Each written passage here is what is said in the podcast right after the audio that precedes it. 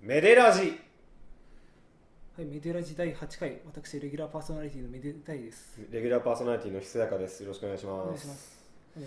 前回放送であのお便りの募集したんですけども、はいあのメールアドレスをあ公開しますそねうですね。あのそこで、まあ、何通か実は届いてまして、暇なのかな みんなそうですね、メデラジリスナーの方がメールを送ってきていただいて、本当にありがたいことであ、の複数来てるんですよね複数来てます。本当にありがとうございます本当にありがとうございあますの一応、メールは全部目を通させていただいて、まあできれば今回紹介したかったんですけど、ちょっと今回、特別会ということで。はい今日ちょっとちょっとあの特別な会になるのでねお気づきかわからないですけど今日僕ら2人会ってます今日通話じゃないですはい、なのでちょっと紹介とかそこを深く掘っていく時間というのはちょっと取りづらいのではい、必ずあのメールについては触れさせ次回も触れさせていただきますでまだ募集しているので皆さん送っていただければ、はい、メールアドメールアドレスは、えー、めでたいアットマーク LPRZ.xyz です、はい、はい、ぜひ、えーお便りお待ちしております。どんなくだらないことでも必ず触れます。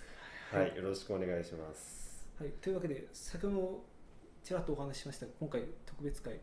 ゲストに来ていただいておりますはい、ゲストも3人目ですね。はいそうですね、はい、はい、今回お越しいただいているのはえーコントラバスの講師をしていらっしゃいます小野沢先生ですどうぞこんにちは。私、えーコントラバスの小野沢と申します。今日は、えーラジオの収録ということで生まれて初めての経験でちょっと不安でいっぱいなんですけれどもあの頑張りたいと思います。どうぞよろしくお願いします。よろしくお願いします。お願いしますありがとうございます。というわけで、本日はですね、あのーコントラバス、えっと、こえっと、楽コントラバスという楽器の、えーアマチュアの学生や、まあ、アマチュアの奏者に、えーいろいろご指導をされていたり、まあ、えーご自身も演奏活動をされている、えー小野沢聡子先生に、えー来ていただきましてちょっといろいろコントラバスのお話であったりとかの、えーいろいろ一時間話させていただこうかなと思っておりますよろしくお願いしますお願いします。そうですね、あのオファーのタイミングです結構急にあのお願いしてしまったんですけどいやいやいやいやいやあの農工大学ではいえー、と新入生歓迎のお祝い会というのが、あの毎年やってますよね。はいはいはいでその時にあのめでたいさんのラジオ が面白いということをやっぱり学生さんから非常に聞きましてえー、なんでそんな面白いことやってるんだっていうことがあのことの発端だったので急というよりはだいぶ前からあのあ のこのラジオの存在は私はあの知りましていやもうだからもうあの小野沢先生にオファーすることになりましたって 選手が聞いて僕もうひっくり返ってしまいましたええー、ってまあそそのなんか後輩がめちゃくちゃ聞いてるっていうのも僕としてはすご いもうゾワゾワゾワって感じることなんですけどいやもうねそうですねこんな適当なラジオになんとプロの奏者がの方が来ていただけてっていうもう意味不明ですねそうですね小野小野沢先生簡単に紹介させていただく、はい経歴をご紹介させていただきますはい、高校から楽器をコントラバスを始められてはいそれで、まあ、大学も音楽学部の卒業をされて、まあ、そこからもう、まあ、海外での活動もあったりとか重ねていって今はこの講師という教える立場にとしても活動されつつ、おまあ、オーケストラとか室内楽オペラうんはいさまざまな分野で演奏活動を行っていらっしゃるという、はいはいえっとそもそもコントラバスを始められたのっていつ頃からなんですあ高校の時にかはいあの始めたんですけれども、はいえー、とあこれやっぱり新刊コンパであの、はなんでコントラバス始めたのっていうことで、はいはいあのみんな1年生とかに聞くんですけれども、はいはい私がコントラバスを始めたのは朝練に来なくてもいいよとほういうことを先輩から言われましてほ私は非常に低血圧で朝起きるのが苦手なんです。うはいそれであのあコントラバスだったら朝練来なくてもいいんだというふうになんへか自分のあのこううわ私はもうコントラバスやるしかないかなというふうに感じまして、えそれであのコントラバスを始めたんですけれどもあー高校の部活はえ OK ですか吹奏楽部あオーケストラでオーケストラではいへ え朝練がなかったんですね朝練がなかったんすですよへ他の楽器はもう全員朝練習さ朝れ来てもうあの7時半とか8時とかには来て一限が始まるまでに一練習してから授業に臨むとえはいいうことをあの他の楽器バイオリンとかはやっぱり音数も多いですしああのそのぐらい練習しないと間に合わないとはいいうことを言われたんですけど、コントラバスは、まあドそうドそうとか弾いてれ ばあのいいよというふうに一応最初は先輩から言われて、ーはいでじゃあコントラバスにしようとあの決意をして始めたんですけれどもとはいころがどっこい、はいえー、と高校1年生の4月に始めてはい10月の定期演奏会には、はいブラームスの1番を弾かなきゃい けないという。もうまあ、スケジュールになって難曲ですねそうなんですよおりましてあれこれ朝練来ないと間に合わないじゃんみたいな話なんか自分が思ってそれで仕方がない朝練来るかと、はいうわ先輩が言ってたことは嘘だったのかな騙されたと思いながらあのまあちょっと仕方がないから練習行くと。はい行くかということであの、まあ、朝練にぼちぼち、あのはい行き始めてまあ騙されたけど、まあ、面白いから仕方がないと思って、はいなんだかんだ朝練にあのお弁当もね持ってあの昼練もやって放課後も練習やってまあ練習きついけど演奏会のために頑張るぞと思いながらあの最初1年目の、ね、半年間ぐらいは過ごしましたかね。ああなるほどなるほどもうがむしゃらにがむしゃら に、うん、へその時にしっかり最初基礎をまあ積まれてそのおかげでまあ本当に大学も出てそうですねで私はあの大学に一回普通の大学にあの、は入ったんあですそうなんですねはい、それで普通の大学に入って就職する前にうわー就職したらこれコントラバス弾けなくなっちゃうかなということをちょっと思いましてえはいそれで、まあ、音楽大学行ってやろうと思ってはいまああの第2個目の大学に行ってしまったわけなんで普通すけれど大学もを卒業してからだったんです卒ね業してから、はいあーそうだったんですねはい、だからちょっと遅いスタートであの2個目の大学に行った時は、はいまあ、しかもあの浪人を2年しているのでああの2個目の大学に入った時は同級生とあの6つ違うとあはいいう状況で、あの勉強をスタートしたんですけそれども。れだけ熱意があったってことですよねまあよく言えばね、ありがとうござい ます。めでたいさんありがとうございまでもこんなんかバイオリンとかって幼少の頃から始める人多いですけど、コントラバスってそう、まあ、高校や大学からとかそう始めでるすね人が多いですよねす。やっぱりプロの人方でも、うん、やっぱりしあの一番小さくて小学校の6年生っていうはい子をレッスンしたことはあるんですけど、ああやっぱりあの中学生ぐらいにならないと身長が高くならないので、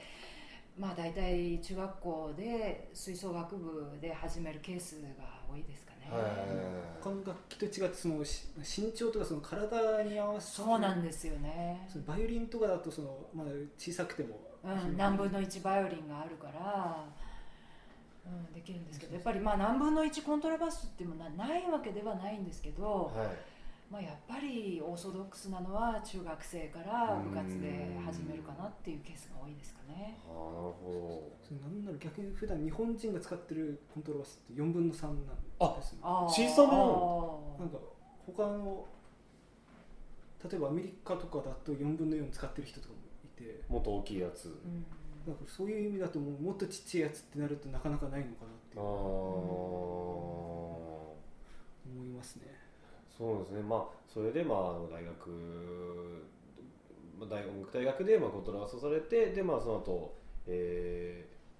ーはあの楽団とかそういうところに所属されていたわけではなくて、はい、あのフリーで、はいもう本当に呼ばれればどちらの楽団にも伺いますというはいスタンスで、あのこれまでやってまいりまして、はああもうずっとフリーでされてるんですかそうですね。だから例えば東北に演奏旅行に行く楽団とかはもう毎年東北に演奏旅行行ったりはしてるんですけど、はいだからそこには在籍に近い形在籍はいもう15年在籍しているとでも演奏旅行は毎年やってるけども365日い毎年やってるわけではないので、はいまあ、演奏旅行はまあ長い時は4泊とかではいあと2泊3日だったり、うーんあんまりそのプロのオーケストラっていうところあんまり僕詳しくなくてそういう中の仕組みとかっていうのはあれっていうのはそうです就職って形になるんですかまあ、就職という形なんですけれども、仕事がある期間っていうのがその1年で365日ある中で、まあ、演奏旅行の期間、まあ、5日間とと定期演奏会の期間が、まあ、4日間と。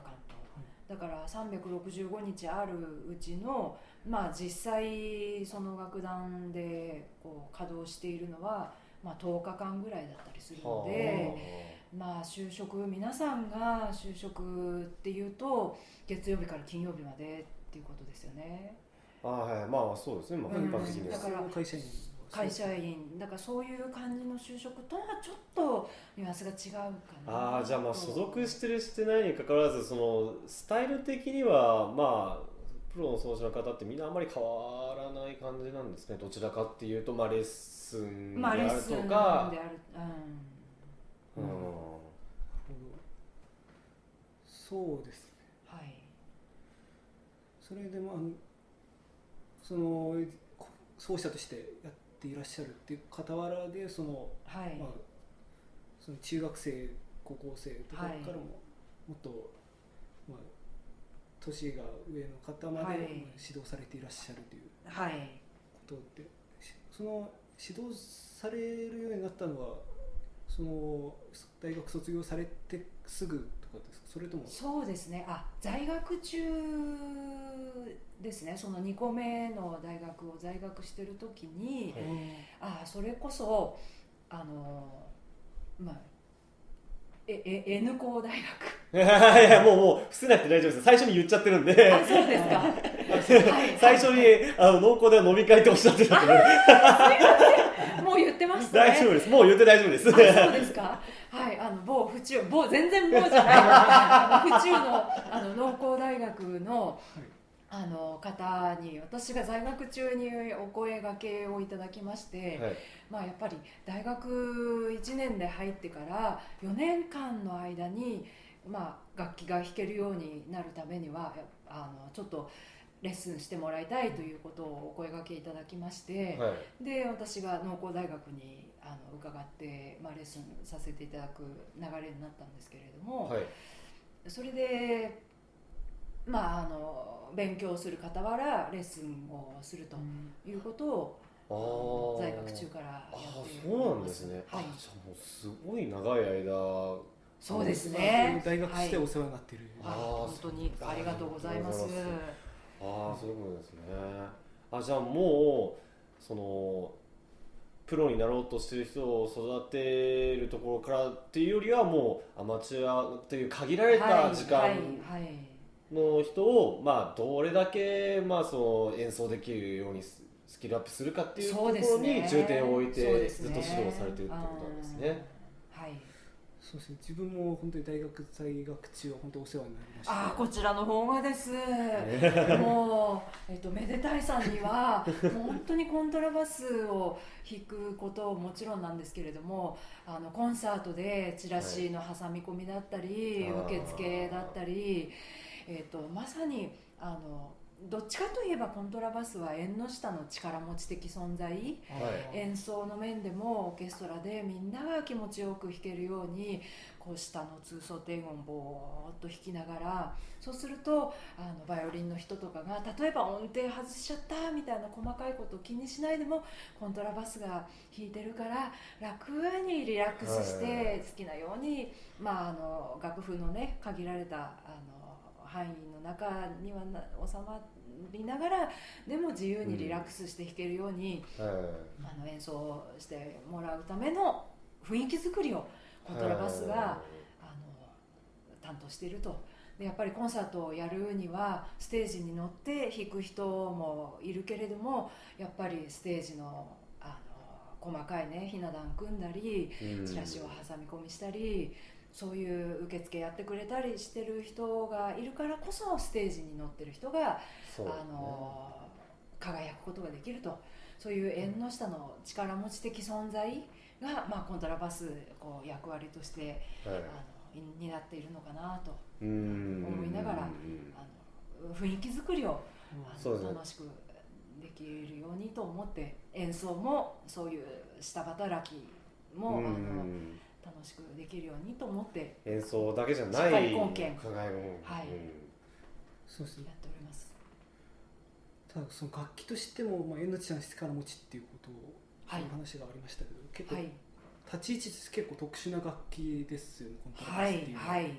その例えば同じ弦楽器でいうとバイオリンとか、まあ、チェロとかを、まあまあ、メロディーをやりつつそういう裏で回るところは裏で回ってっていうはいうんことだと思うんですけど、まあ、コントラバスっていうのは基本的にもうずっと通奏低音だったりもしくはまあリズムを出すとかはいそういう本当になかなかメロディーというものがない中でだけどそのいざコントラバスがないと本当になんかなんか上で鳴ってるってなんか下の土台がないみたいな感じに聞不こ可える欠だけどまあ悪く言っちゃうと目立たないというかうんそうですねなのでこのラジオのリスナーの方でもそのコントラバスっていう楽器は知ってて、まあ、音も大体どんなのか分かるけどなんか普段オーケストラとかで何をやってるんだっていうのがわ、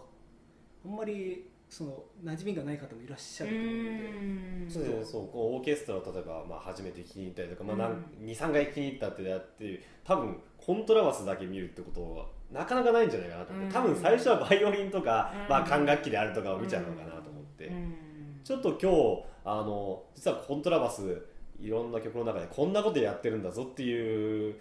ことをちょっとお話できたらなんかオケを聴くときにまた楽しみが増えるのかなと思いまああすね。そうですね、はいまあ言ってみるとその縁の下の力持ち的存在が日常なんだけれども、はい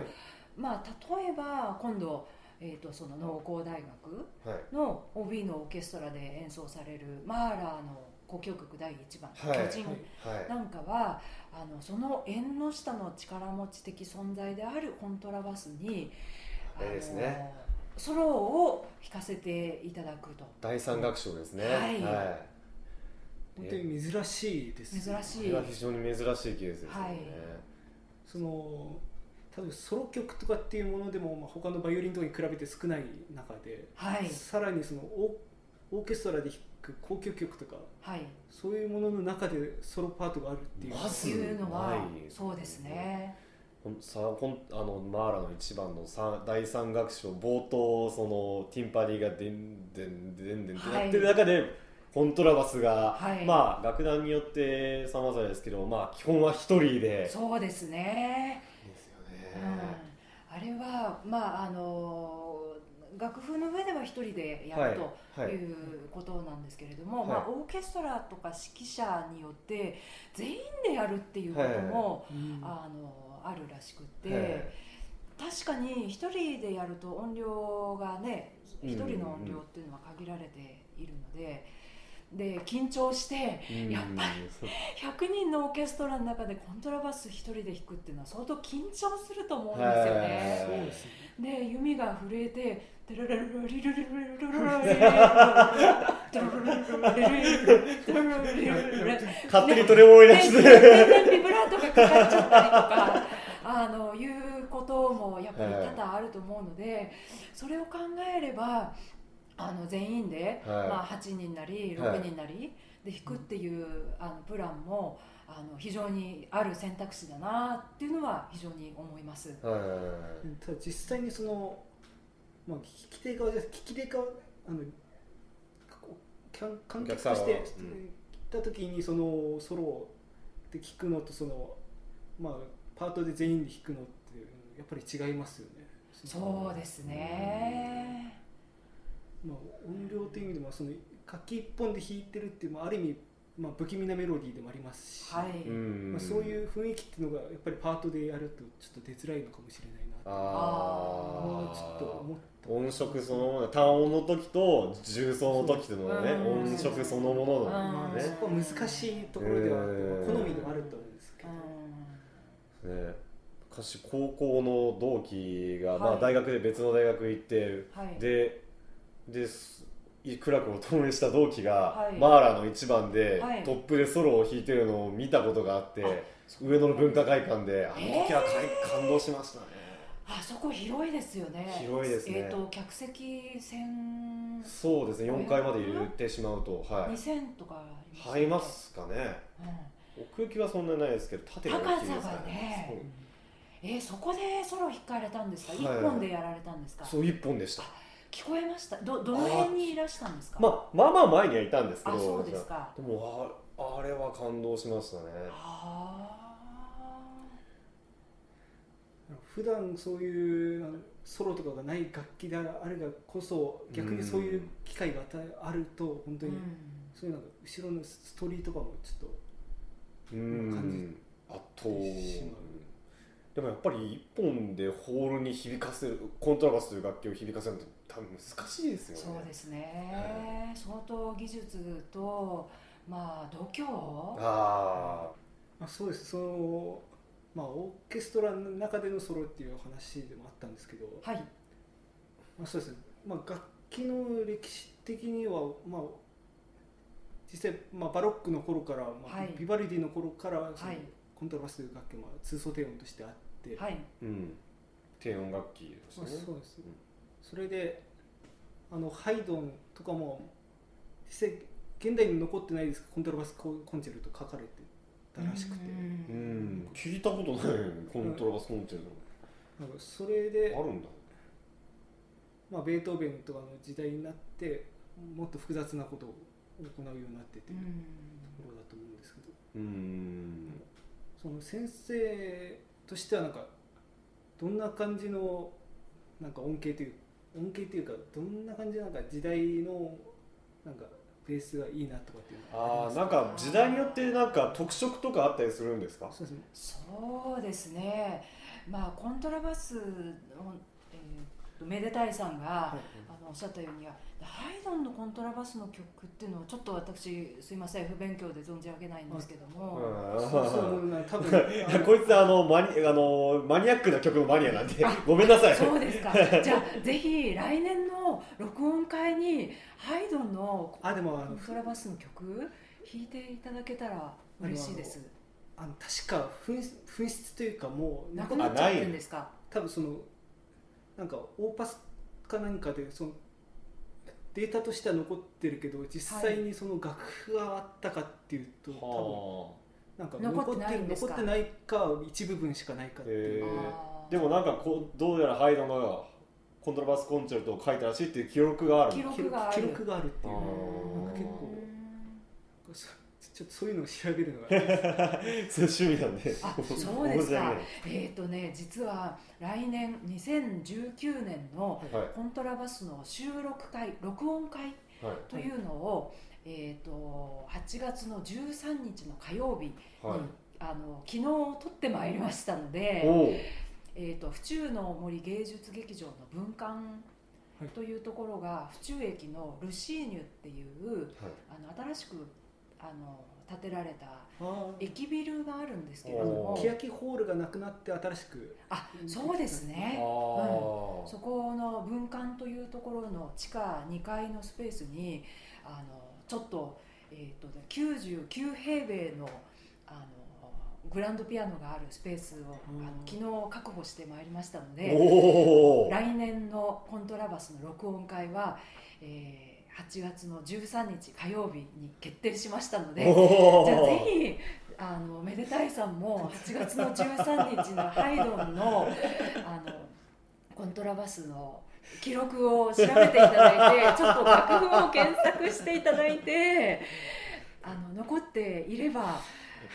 あのご出演いただけたらとても私は嬉しいです。墓穴掘ったな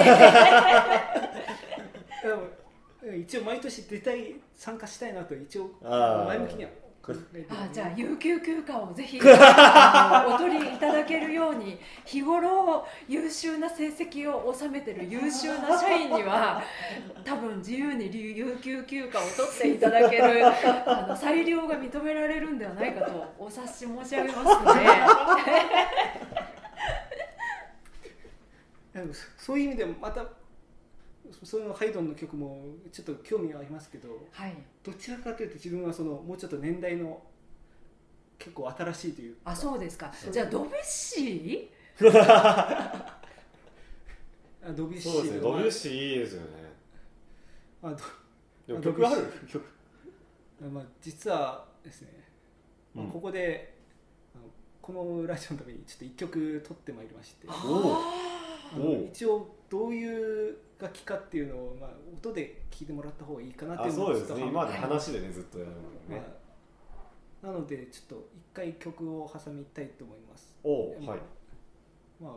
取ってつけてドビュッシーですけどあれお偶然偶然まあドビュッシーの「エレジー」というピアノ曲の、まあ、コントラバスのアレンジですね、はいまあ、楽譜自体パブリックドメインでど,、まあ、どなたかがアレンジしてくださったものを使用してましてそうですね家ので、まあ、録音してそれをピアノの打ち込み倒してはいやったんはでい、 打ち込みピアノと選手の、えーコントラバスで、そうですねはい、お送りいたします。はいどうぞ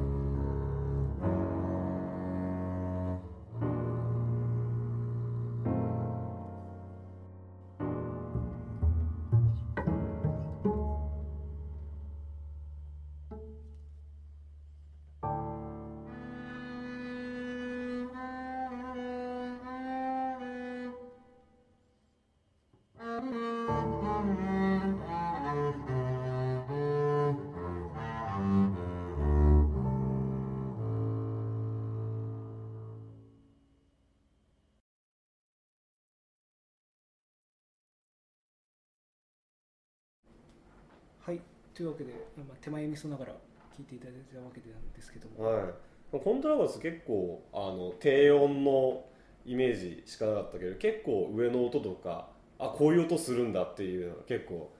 聞けてよかったな、うんそうソロだと割とそういうハイうんポジションというか、うん高い音も結構あったりしますね、うん、そうですね、これ選手が家で全部やったんだよねもう一人でもう家でポチポチやってますけどえじゃあコントラバスを弾いてあのパソコンあキーボードでピアノを入力してっていうそういう連続でこれを作成されたんですかまあそう大体そんな感じですねあーまあパソコンのソフトではあ、う今そういう打ち込みってできるんでね今やろうと思えば、はいあそうですか、いなんかあたかも人が行って伴奏してるみたいな風に本当聞こえますねまあ、そう最近そういうソフトが進化してるそうですねはい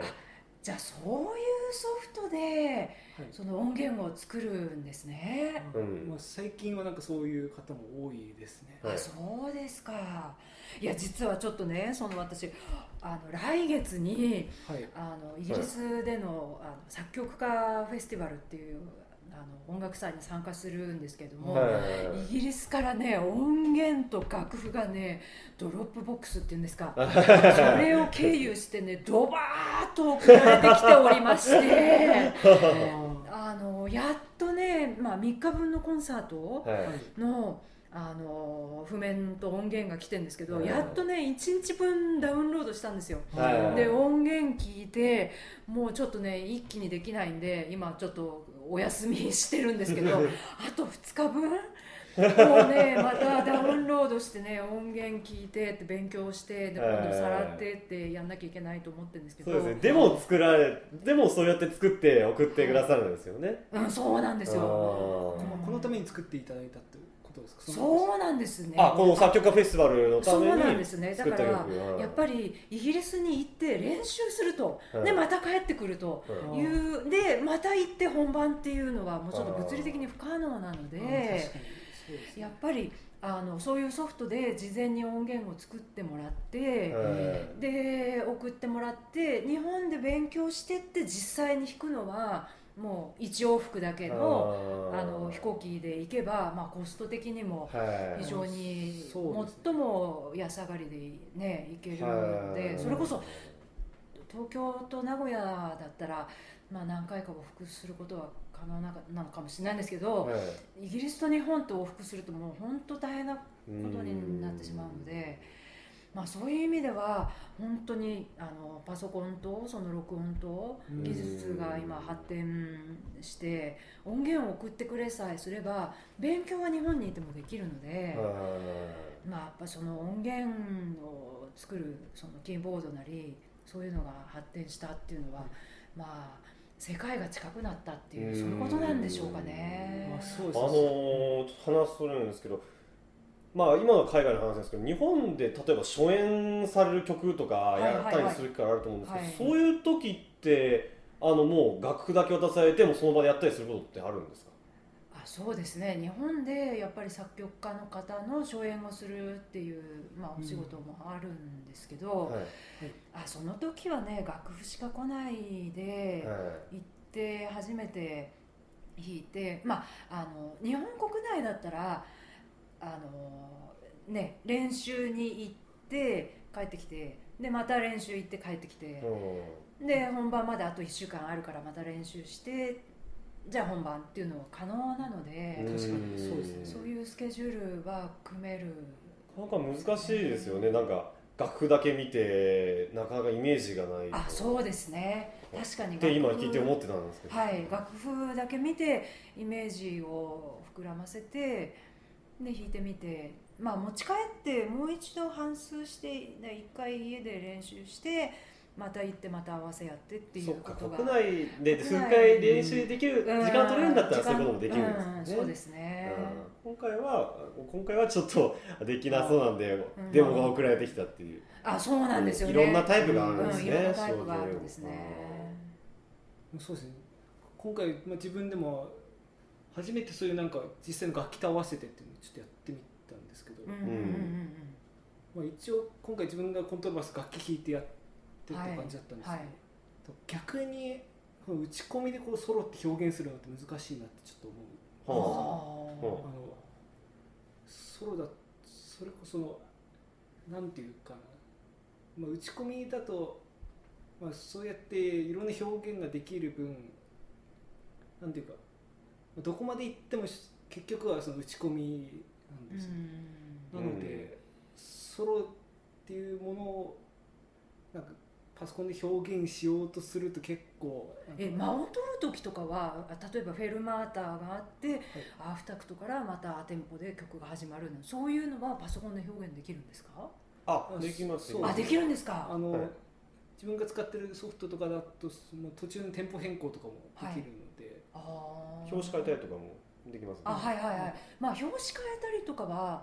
あのあリタルダンドとかあーそうですね、まあ徐々に遅くしていくできますできますできるんですか、はい多分ソロだと本当になんか自分の裁量で全部それやらなきゃなんなくてもうんので、うん例えば楽譜の指定とかでやるだけだと多分ソロって多分成立しないと思っててなうんんか多分その人のなんかあ個性というか感性というかうんうん多分それが間の取り方一つにも出てくると思ってて、うんまあ、それが難しいのかなってちょっと思ったんですうんよだから今回はコントラバスだけ単体でやってからやったんだよねピアノをあーそうだからそういう意味だとその昔の作曲家がまあ本当にパソコンもない時代にソロを作るっていうのは結構難しいなっていう確かにそうですねだってこのパソコンがねあの発達した発達してきたのはここ、本当ねに10年10年20年とか、うん20年の話で,、そうですねそれより前なんかはそんな技術はないわけですからそうですねだからそれこそ自分が弾ける楽器だったらまあ弾けばいいんですけど、うんうんうんうんそうじゃなかったら多分わざわざ奏者とか呼んでとかになるんですそうですすよ作ね曲も大変だったんだろうなっていうふうにあそうですねで、まあ、特にコントラバスのソロなんていうの割とその、まあ、他のバイオリンとかと比べてその、まあ、奏者の絶対数も少ないですし、うんまあ何しろ持ち運びがね大変なのうんそうで、すねそうですねなかなかうん特に昔はそのパソコンもそうです交通機関も発達してないのであそうですね、うんまあ、それこそ本当にバロックとか古典の時期だと、まあ、宮廷音楽家みたいに、まあ、そこでずっと住み込みではいはいはいはいそうですね移動しないね、うんそもそも、うんだと思うんですけどでも、まあ、その頃からそういうコントラバスのソロ曲とかもあるわけですよねそうですねまあコントラバスのソロといえばはいまあそのボッテシーニといはうい作曲家が、はいまあ言ってみれば縁の下の力持ち的存在であったコントラバスの存在をあのソロの楽器とはいいうところまで高めてくれたっていうのは、まあ、ボッテシーニなくしては語れないうんあの作曲家いつの時代の作曲家なんですか僕ちょっと不勉強、うんなんかね先ほどあのめでたいさんに調べていただいた限りにおいて は1821年から、えー、1889年に活だ動だからなんかドドボルザックのちょっと前ぐらいあドボルーザックはまあ1900年代、まあ、前半に亡くなってたと思うのであああじゃあもうその頃にはもうコンバスのソロ曲を作ろうっていう人はもう出てきてたんーですそねういうことですねもともとはもう少し昔からまあいあそうですいねろんな、うん、ドラゴネッティっていう作曲家は、まはあ、1700年代い、はい、にあの活躍して割とこう古典的な形式でうんあのコントラバスのためのソロの曲を書いてくれてるんですけれども、はいまあ、やっぱりボッテシーニがそのコントラバスあまりにも低くてソロとしては目立たないということで、あの超二度高い弦を張ってはいはい普通だったらソレラミ、まあ、5弦のコントラバスの場合はい一番下にハーセントあ正そう線ですねにコンすトるラ場バ合ス普通4弦あるんですけど、はいさらに1本低い弦を入れた5弦のコントラバスがあるんですよね、はそいうですねうんあのそういう楽器があの活躍してこう縁の下の力持ちだったんですけども、はいまあ、やっぱりその縁の下の力持ちだとどう考えても目立たないとコントラバスも 目立ちたいとみんなこうソロを弾いて私もソロとしてあの活躍できるんだっていうことをアピールしたいと。まあそはい、れもう小野沢先生の腕を上げて力説されてます今まあ確かにそれは奏者だって全員思 うけどまあ一度は一度ははねい、はいうん、やっぱりそういうあの要求みんなのこうコントラバス奏者の要求を満たしてくれて、まあ、あのだ作曲家が、まあ、ボッテシーニという、うんあの作曲家でボッテシーニの存在があってもうコントラバスもソロができるんだからああいうすごい演奏を目指して頑張ろうという人が、まあ、あのあの多分ボッッテシーニの時代にもボッテシーニのファンクラブみたいなのがあって、ボッテへシあじゃないかと私あはあー、そう推いう測こするとんですでけす ね。いたに違いなどボッテシーニいと。そうそうそうコントラバス界隈ではいボッテシーニ先生のレッスンを受けるべくテントさんなり アマチュアのコントラバスの人がたくさんボッテシーニの周りに集まって、みんな一生懸命練習したんじゃないかなとあの思うんですけど、まあ、やっぱりあの本当にボッテシーニがあのいてくれたおかげでコントラバスがソロの楽器として非常にあの活躍できる立場をあの名声を得たとういうことですかね。そうですその他の楽器の人にあんまり馴染みがないかもしれないですけど、はいはいはい作曲家としてはただその、まあ、特にそのボッテシーニのまあコンチェルト2番はいはいはい、ハーモールご存知ですか。そうです僕は一応、まあ、それをちょっとかじってるので、あ、すま ごい。あ、コントラバスちょっとかじってるのいでやいやいあーえーやハン、バさーグさらっっき聞たいたやんけ。だからさらってはないですけど、まあうん音源としては何何曲かあはいはいはいはいはい弾いてたりするんですけど、まあ、他、まあ、コントラバスの中だけで言えば、うん。あの例えばチェロでいうところのドボルザークのチェロコンチェルトとか多分そそれぐらいのポジションですよねそうですね、そうですへでねー。あれが弾けたらすごいっていうかうん、そうですね。憧れの曲みたいな。そうですね。おーそうです割とコントラバスのソロって僕もあんまりその全体としては詳しくなくて結構イメージなんですけど割とバロックにまあ何名かいらっしゃってでそのボッテシーニの時代ロマン派ぐらいの時期には少なくてで現代になってまたちょっと増えてきたみたいなうんうんうんうんちょっとイメージなんですよねうんうんだからそういうロマン派のそういうなんていうメロディーで聴かせてくれるようなソロっていうのを、うんまあ、作曲してくれた作曲家っていうのはなかなかモテシーニ以外ちょっと思いつかないんですよね。うんうんうんあただね、えー、とちょっと話が古典の方にあの行っはいてしまうんですけれども、はい。あのコントラバスでそのオーケストラに入ってあの、まあ、仕事をしようというふうに思うと、ディッター・ストルフってご存知ですか一応自分は。あそうそうですすよねごめんなさいコ、ン僕トラはバスち奏ょっ者ですよねと。あそうですよね、えー、とオーケストラに入るためにはやっぱり古典の曲がしっかり弾けないと、はい。まあ、やっぱりオーケストラはあの、まあ、ハイドンチェロだったらハイドンのあの曲競争曲だったり、はい。えー、とあと、まあ、コントラバスだとディター・スドロフのあのコントラバス競争曲が弾けないとオーケストラに入れないまあ、あの入団のための、えー、と課題曲がほとんどディター・スドロフでもディター・スドロフって言われても 一般の方馴染みないからちょっとわかんピないンとこないですですよねあのね言ってみればはいドラえもんなんですえダンダダダンダンダンダンダ ン頭でっかでっいかやいやみいやたいいややないいや。そういうあの出だしの曲なんですよ。はあ。結構難し、難易度的に難しいんですか。そうですね。下から始まって上に上のポジション高い音まはでい出てくるっていう。はああ、動きとして難しいんですね。い、そうですねあ。ーダダダンダダダンダダダンダンってこうフラジオレットとかを酷使して、はい。あの演奏したりもするんですけれども、はい。まあ例えばああ僕聞いたことあるんですけどだ僕打楽器あはいはいはいはいはいはいはないんででも僕はあの木製あのすなんだっけあれホルストさっきホルストああそうかそう木かそうかそう製か。のタンバリンあのてーてーてーてーてーてーてーてーてーてーてーのところのタンバリンって結構難しいんですけどあーそれがなんかオーディションの定番だっていうふうに聞いたことあありあそういうこんそれでコはいントラバスははいはいそのすいません何デでィすかタズロデフ。ィタズログなんですね。あそうなんです、うんうんはい、だからまあロマン派の曲と古典の曲と、まあ、大体オーディションはあのいろんなあの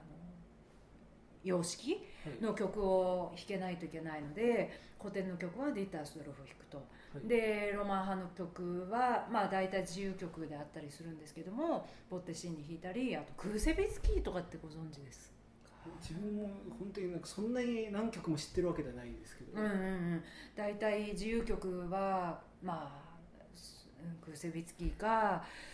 ボッテシーニか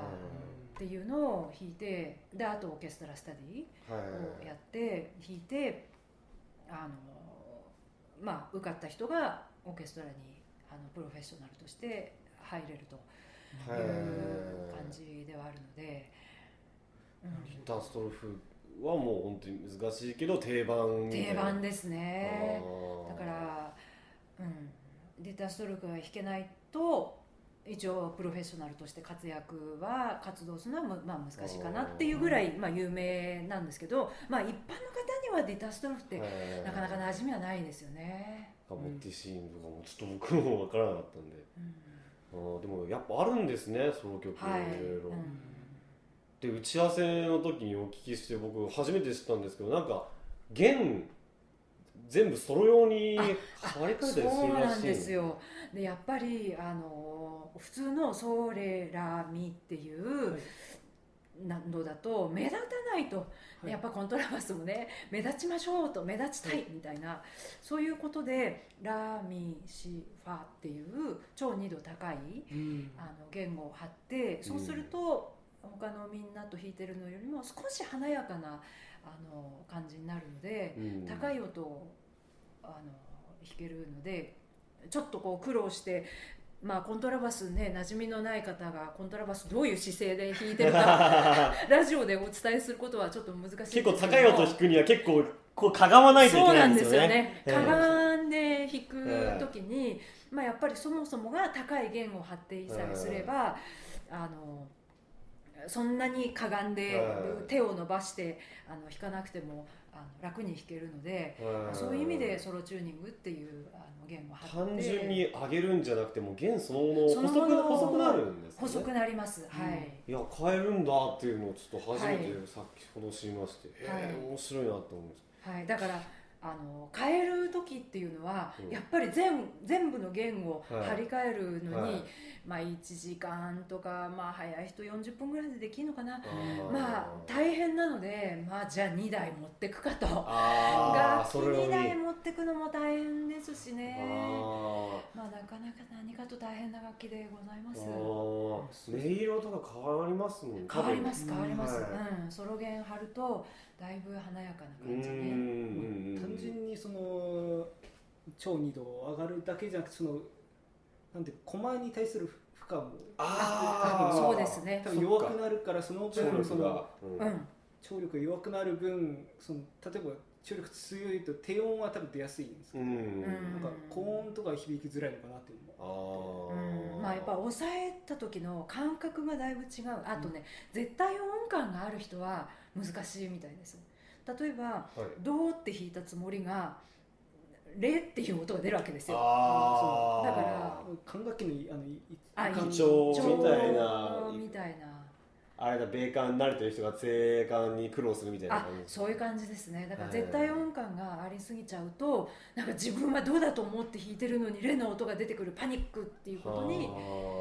なりうるのでだから頭悪い人の方 が まあ絶対音感がない人の方がうんまあソロ弦にはパッと馴染めるのかなというギターとかベースだとよくある話ですけどねギターだったらカポつけるだけで何度上がるとかあるああそういうのもあるんですかはいあのーうんこうネックこうがあって、はいフレットがあるじゃないですかはいはいはいはいギターはいそれのひあの1フレット目とか2フレット目を全部押さえてしまうやつをつけてチューニングを上げるっていうのはいはをいはいするんですよよく、うんうんうんうんだからもうそれだけで胃腸が完了するみたいな、あうんそうなんですか、はじゃあなんか正ドアで弾いてた曲をカポつけたらそうゲイドアで弾けちゃったはりいとはか、いはいはいギターとかはそれ簡単なんですけどあね、うーんまあ下げるのはさすがにこっちでああそうのペグでやらないといけないんですうけど、あんでもエレキベースでなんか、あの A 線ってあのあみあ一の番下、うんをなんかレに下げるっていう指定がある曲あるあるあるあるおーこれやっぱりベースまあベースのカップをつけたりするんですけどうん結局ベースもなんか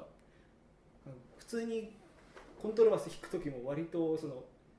そういう指定がある時たまにあるんですなんかその A, A 曲に線よってねそのみんなあ四弦でも4弦でもその、まあ、この音どうしても出したいから5弦じゃない時はレに下げなさいああー ありますあります「ハゲ山の一夜」とかあー一番最後に「デー」が出てくる時に、はいあの4弦で下げて下げて「でデー」にしろみたいなのが楽譜にわざわざ書いてあったと思いますねあーそうだなんかだらそれそういうことですよねあのだからベースっていうのは割とエレキになってるなんかそういうのたまにあるんだなっていうのがあーエレキベースは全然ある全然あるうんメタルとかあうのん下の音を出さないといけない時はある全然そうですねそっかでも弦そのものを変えるっていう発想はちょっとなかったあなっうんて新鮮に思いましあー普通のオケ曲聴くときはそたまずない、 ーはあーいそうですねまあ、そううんこれ、まあ、今、まあ、10分ぐらい喋ってたの全部ソロのなんかひうんうんうん弾き方というかなんかそうですね、うんあとはサン・サーンスの像とか有名ですよねあそうですはいね、うんああれがの一番有名かもしれないそうですねポピュラーなうんあのしゅなんだ幼稚園とかはいはいはい小学校に音楽教室に行く時にはまずあのその曲を弾いてやっぱり縁の下の力持ちですっていうようなことをね、はい子供たちにアピールしたりしますああキャッチーですね、うんうんあだからねサン・サーンスの像とあのダン・イクマの像あのゾウさん像をさんですねっていう曲をあの幼稚園児の前で弾いてあげたりすると「おー!」とか言ってね「うわー!」って ね本当蜂の巣をつついたみたいな大騒ぎに、 ね、なりますコントラバスのあ人ー知ってる曲が流れてくるとこううんテンション上がる、そうなんですね。なるほどうん音楽教室とか非常にね楽しいですよ。へうんそうえいう意味で。あまあそうそう高校で楽器始めて高校2年の時のその定期演奏会の楽器紹介でそはのいサン・サンスの像をやって、あはえっ、とそれは一人えーっと全員で確かに2人二人二人で。そううん自分ともう1人しかいなかったので、そのいうん2本人マスがねでただ自分が3年で最後引退するっていう時にははい。まあ、いなかったんで他に誰も割となんか全然コモントラバス関係ない曲やっちゃってうん。あの、まあ編曲して編曲してなんか今考えたらなんかせっかくの機会だしなんか普通にコントラバスの別な曲やればよかったなとうん、ソロ曲こんだけいっぱいあるんだしね、うん確かなんか普通にあのあなんなんでしたっけあのビゼカルメン。のあ愛の挨拶あカルメンのあのファランドールをうんうんああでんでんでんでんでんでんでんでんあれをなんか編曲編曲っていうか単純に音下げてやってるのうんああなるほもうそれもなんか曲曲の編曲としてはなんかうまくいった気がするんですけどど、うやっんただやぱりせっかくの機会だったからなんうかんちゃんとしたのちゃんとしたのというか、まあ、ちゃんと楽譜としてあるものやった方がよかったかうら、んもいや大丈夫ですここ P 入れるん で今ね本名が出ち ゃったう選手選手めでたいさんめめでたい大丈夫です大丈ま夫あです、これが録音だ録はい音ならではの、大丈夫ですはい大はい丈は夫いではいはいえなんかいいところなのでなんかあのめでたいさんは非常にこうちょっとこう普通の人にはなんかちょっとはあの理解し えないしづらいでもなんかこう面白いところがあるのでなんかそういう良さを生かして今後ね活動されたらいいのかなって私は思うんですけそどう。なんか理解しがたい 言動とかありましたえーなんか過去の話をいろいろ言っちゃっていいのかど うか公共の場でいいすのか大学悪いののか頃から選手をしてるね先生のねえなんかあの電車に乗ったらなんか折り損ねて、はいなんかあの山梨の奥地かなんかに行っちゃったみたいなそんな話ちょっと今思い出してしまったんですけどまあ確かに確かにありました酔っ払って酔っ払っなんだっけなんだっけあのさ確かにその日前日にまあちょっとお酒をたしなんでましてあたしなんで結構たくさんたしなんで でで目が覚めたらまああの大月だっただっ でもそそれは僕が意図してやったことではないの でた今僕はうんうんここで寝過ごしたら面白いだろうなとかそんなこと思っいてないやあのでなんか僕僕がおかしいのではなく寝過ごしたっていう事実だけがなんかあれっていうなるだけですねあ、 もうぐだぐだ言い訳をするなえいや面白いですよねでもそのお話があったおかげで合宿の時にみんなが楽しく笑えたのやっぱりだからあのめでたい様々選手様々な感まあ確かにそういうなネタにしてもらわないとやりきれないですあれじで、はうんいやうん、コントラバスはやっぱ個性的な人が多いですねそういう意味でねああ、うん奏者の方がうん、奏者の方が本当にあの楽しい個性的なでやっぱり自分の人生を満 喫して、あのうん、まあ楽しんでらっしゃると。まあ、そういうです人が多曲いと思い曲ました中ではその縁の下の近丸力持ちとし違てうちょっと今あの もう動揺してる動揺してる力持ちとしてこうまあ結構、まあ、没個性的にというか、まあ、でうんうんうんうんうんじ字を出さずに、まあ、弾きながらその演奏からひとたび解放されるとまうんあ本当に個性的だから、個性的な、うんまあ、僕は自分でそうとは思わないですけど、まあああまあ自分はね、まあいやいやまあ面白いですよ面白いです よなんか最初そう言ってから言われるとそう言わせたみたいいな や良くないなと思いながら。これちょっと話を戻しまして今ちょあーっとソそロうですね曲の話をはいはいやっはいてきたんですけどうんうんちょっとそろそろあの今度は本業の伴奏の話も聞きたいなあとそうですねす最初にちょっとちらっとお伺いもしたんですけど、はいはいまあ、ソロっていうのは、まあ、コントロバスの中で結構特殊な奏法だとはいはいはいはい思うなので、まあ、ソロではなくて例えば普通のオーケストラだったり室内楽とかではいの、まあ、一パートとして弾く時の話っていうのをちょっとししたいなと思ってるんですけど、はいはいはいはいえっ、と1パートとして例えばオーケストラで弾くしまあ室内楽で弾く時とオーケストラで弾く時と、まあ、それそれうんそれももまうた立ち位置も違いますようねん、なんか室内楽だともう低音楽器はもうコントラバスだけになるんですかね例えば室内楽だとシューベルトの「マス」とかあーはコントラバスがあ50層あのはい50層数少ないあの室内楽曲として、まあ、あの一番有名ではあるんですけども、例えばマス弾く時は、まあ、チェロと大体一緒に弾いていて、まあ、チェロは旋律弾く時にはやっぱりコントラバスは縁の下の力持ちとして、あのうんやりますね。そうですね室内楽だとどうしてもまあバイオリンとかビオラとかが結構上とか真ん中とかを弾いそうですねまあ、結構下に徹するっていうそうですね。多いですかねはい、そうですね。まあでも OK だとまあいろいろ他にも低音を担う楽器っていうのがいますそうですよね。トロンボーン、ンもうんあのチューバも、うんそれこそあのひそやかさんの、はいのあーティンパニーだだティンパニですーね打楽器の方と一緒に動く、はいあのことなんかも非常に多いですし、だからひと一口に縁の下といってもなんかはいいろんな形があるなと思って、ただうんそのいわゆるコーンをはいルートをなんかこう刻むだけのもあれば、はいなんかいろいろ動いたりとかもするじゃないですか。そうですね。あ、そうか。じゃあ例えばあのチャイコフスキーの弦楽セレナーデあーとかだとパパパパパパンパンパパパパパパンみたいな結構速いパッセージあの通想低音とはまた違うような、はいあの細かい速いパッセージもコントラバスが弾かなくちゃいけなかったりすることもあの多々ありますかね。そうあとはなんだろうなもうワルツとかだともう本当に頭拍に分あそうですねブーンとはい一拍目だけだったりしますよねうんうんブンチャうんまあチャッチャの部分はビオラがやってくれてはい、っていうブンチャッチャブンチャッチャうんブンとか、っ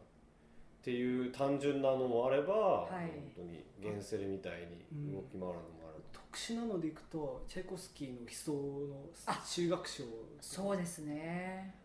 うんえーとなんだっけ最後、はあいのあのコントラバスディビジーでもう他は音を消えてだっただっただったあーあーあーあーあそこ私あそこ始まるともうね心臓がドクンド クンすごいね、そこはまあ通奏低音とかそういうなんか他を支えるというよりも完全に支えてたものが全部なくなって最後そうです自ね分たちだけになるっていう自分たちだけになるのであーだからこうあ今自分は目立っているっていう感じでね心臓ドキドキする のかもしれな数少ない注目が集まってしま注ういやっぱり注目を浴びることに慣れてないんですよねなるほどやっぱぱり1年に1回は注目を浴びるね、えあえの発表会か録音会かやんないとダメですね 注目を浴びることになれないとダメですね、え確かにえうんそれは思いますねで毎年あのあの門下生の方はを集めて、あのあの演奏会をされてるとそうなんですいうねことで前半でもちょっと触れましたけれどもうんうんそうですまあ来年もホールも予約されたはいっていうことで、はいはいはいはいあの何月何日でしたあっけえっ、とね8月の13日の火曜日に、はいあのしましたので、はいなんかあのやっぱり1年に1回注目を浴びるというふうにして度胸をつけていれば例えば縁の下の力持ちをやる時もあの急に注目を浴びてあっって緊張してしまわない度胸がつくと思うので皆さん積極的にソロを弾きましょう。 いや僕現役の時から話聞いて震え上がってたんですけど1年目の人にももう積極的にソロをやらせるんそうですねあのやっぱりあのなんか勉強も目的なく勉強するよりもなんか目標があってそれに向けて一夜漬けでも何でもやった方が、まあ、気合も入るしはかどるしっていうことはあると思うんですけども、まあ、ちょっとあの人前で弾こうっていうふうにあの思えば練習もただね1時間やる1時間といついつ人前で弾くぞっていう目標を設定して練習する1時間でだいぶ効率が違うと思うので、はいまあそのあのまあそれに向けてちょっと練習を重ねてだから今回は1年生が4月に入って5月から練習し始めてはい567まあ3ヶ月8まあ3ヶ月ぐらいでもうソロを弾いてくれたんですいやねすごいですよすね、ごいと思いますよう、んうん、どうしてもオ、ケやってると一人でそのコントラバスを弾くって機会がなかなかないですそうなんですねだから目立たないからなんか他の人の影に隠れてあのこそこそやってたりっていう感じだとなかなか上達するスピードが遅くなってしまうので、はいうん、やっぱり一人でしかもピアノにね伴奏をしてもらって弾くというのは非常にいい経験なんじゃないかなと思って、まあ、毎年やってる次第なんですけどうーんも、はいでもそうですね今年のやつはもう先日まああったと思うけど、まあ、自分は参加できずに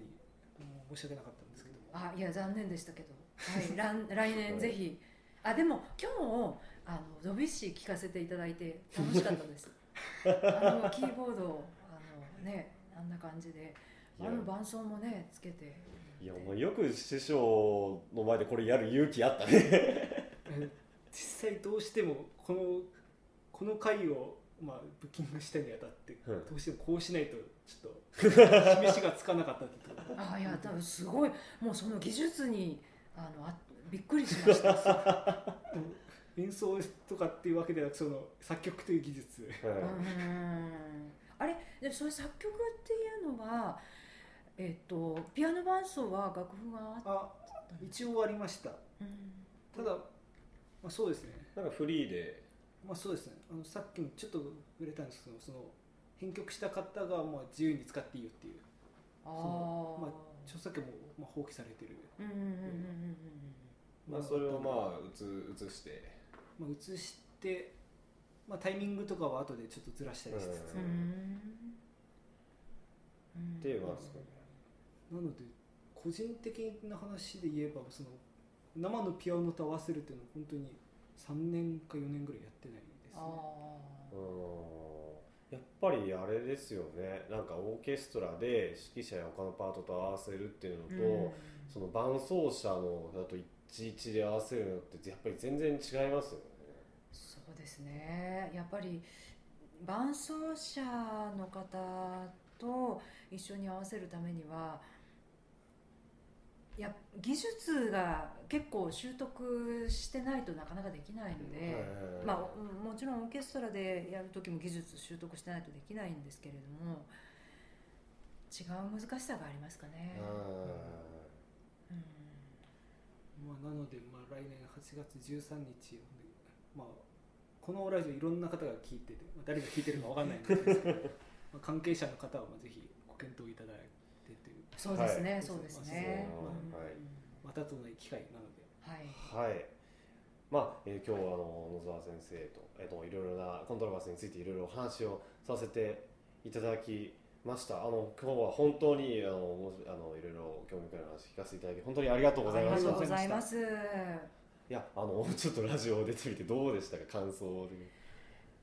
えー、っと初めてなので、ラジオで音声のみで、はい。はい。まあ、伝えるっていうことがどこまで、ね、お客様に伝わってるか、そうですねあのうん不安ではあるんですけれども、うんまあ、最近は YouTube とかね動あ画ーで映像も一緒にそう伝でえするねっていう技術が非常に発達しているので、うんはい。うん、音声のみでねどこまでうんあのまあそうですねやるかわからないですけどまあでもまたここからね聞いてそのコントラバスに興味持ってそうでくすれればいいでねす。よねうんはい、はい、あの本当に今日はありがとうごあざいりがまとうしごたざいました。はで今日も最後にですね、えー曲を流させていただくんですが、えー今日はその先ほど、えー今年のその先ほど言ってた発表会っていうのがせあの野沢先生の文科生の発表会が先日つい先日行われまして、えーその中から、えーコントラバス11人い、の合奏があったんですよね。はい、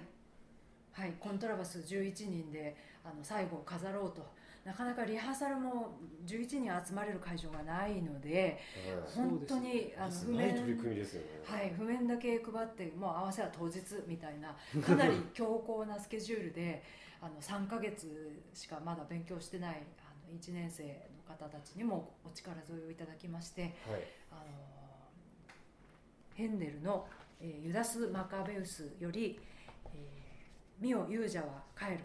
とはいいう曲をコントラバス11人で4声部に分かれての合奏を、えー演奏させていただきましたそれをお聴きいただければ幸いですはい、あの有名な曲でですね皆さんもあの曲自体は聞いたことあると思います、あこんコントラバスがそうするとこうなるんだって結構面白いと思うのでぜひお聴きいただければと思います本日はどうもありがとうございましたどうもありがとうございまはいした、、えー小野沢聡子先生でしたありがとうございまあしりたがとうはございましたいここまでの、えーここまでのお相手は小野沢聡子先生と、えー私ひそやかとえー私めでたいでお送りいたしましたあありがとうございましりがたとうございました